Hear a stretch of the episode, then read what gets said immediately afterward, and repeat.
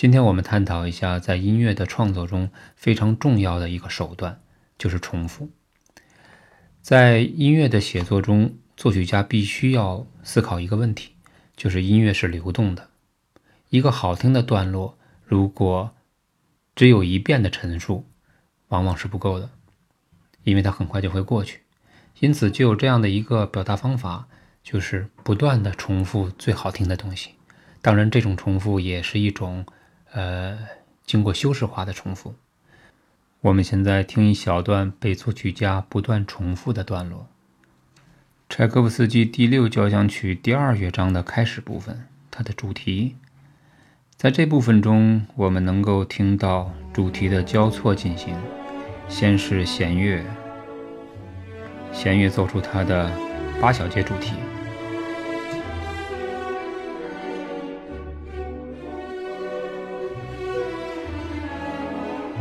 这是一段过门，现在由木管区来重复刚才弦乐的部分，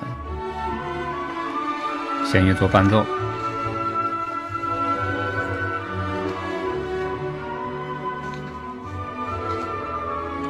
哦，一个大的重复又回来，弦乐又开始，再一次重复，这是第三遍了。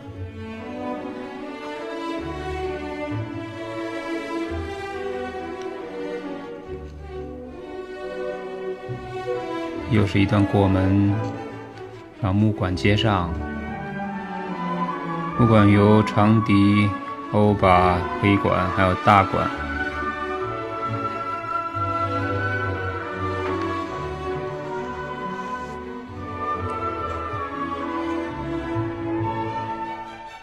哦，第二主题出现了，弦乐开始。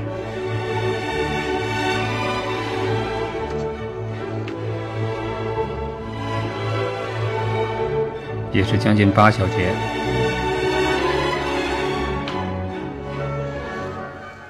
你看，现在木管区又在重复第二主题，弦乐做伴奏。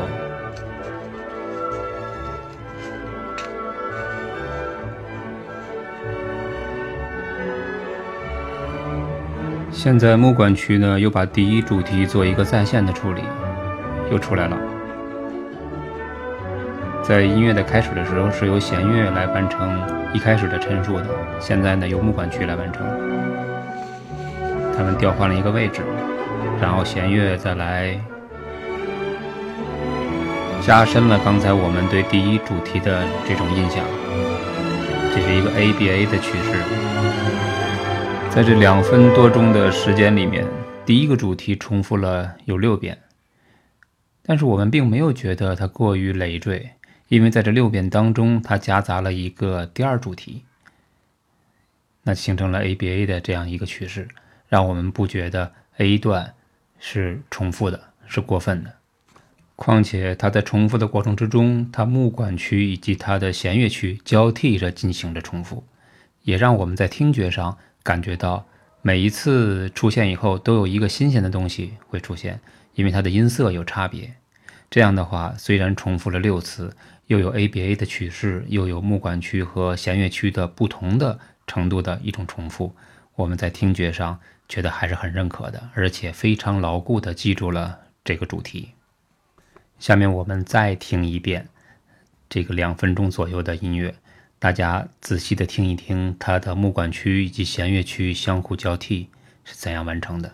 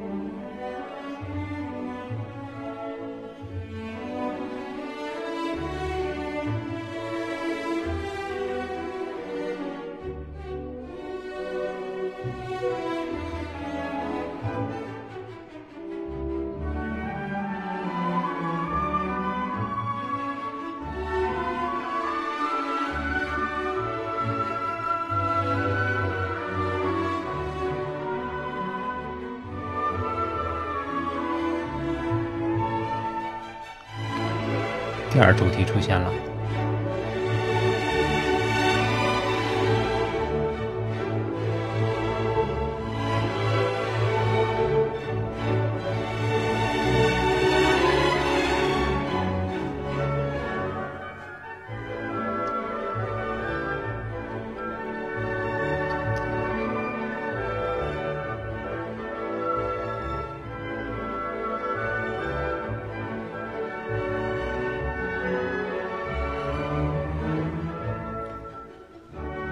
第一主题再次出现，由木管区来表达。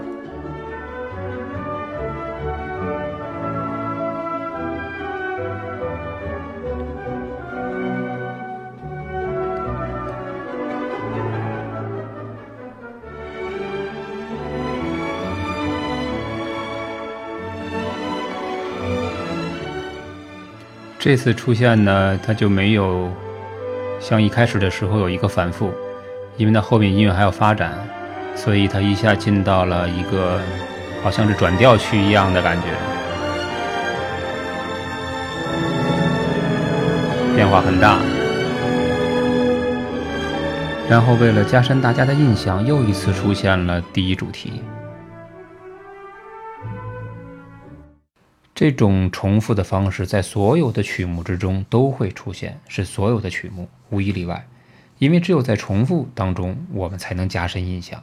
况且作曲家苦思冥想了很长时间，他不可能那么轻易的就让那么漂亮的句子一晃而过，他会不断的给你。我们现在再来听一首柴可夫斯基的《如歌的行版》，看一看这首曲目之中他是如何运用重复的。弦乐部分奏出它的主题。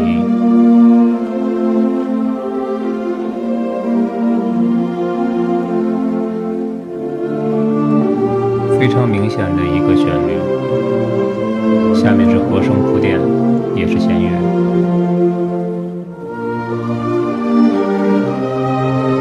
没有太多变化，主题部分没有任何变化，只不过是在伴奏的部分有复调，一点点复调。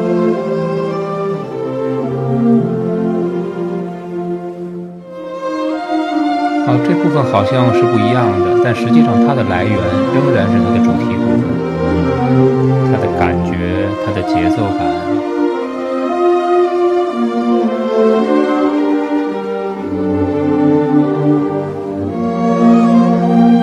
其实这是一种非常高级的重复，让你在情境上没有离开，但是呢，你又不能说它完全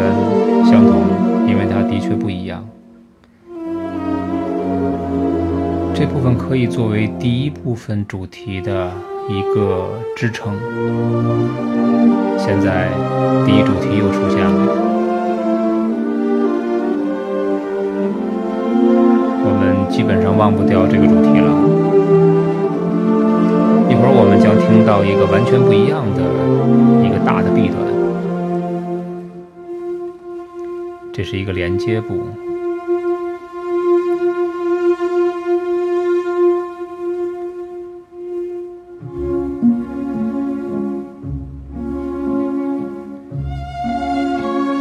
B 段的主题出现了，完全不一样，一听就是个 B 段。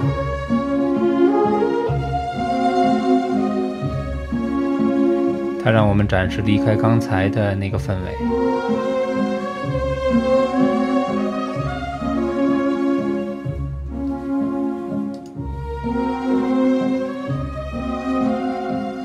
在 B 段里，作曲家又在用重复的手段，大家听。刚才的重复，但这个重复是变化的重复。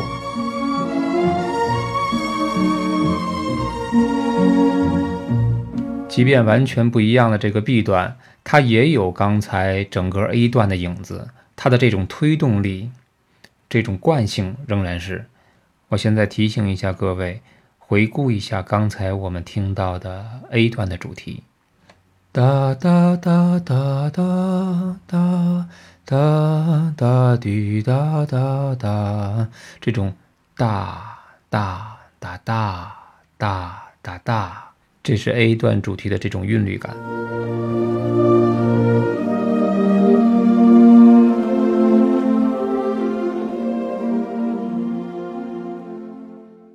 那 B 段主题是什么样子呢？哒哒哒哒哒哒哒。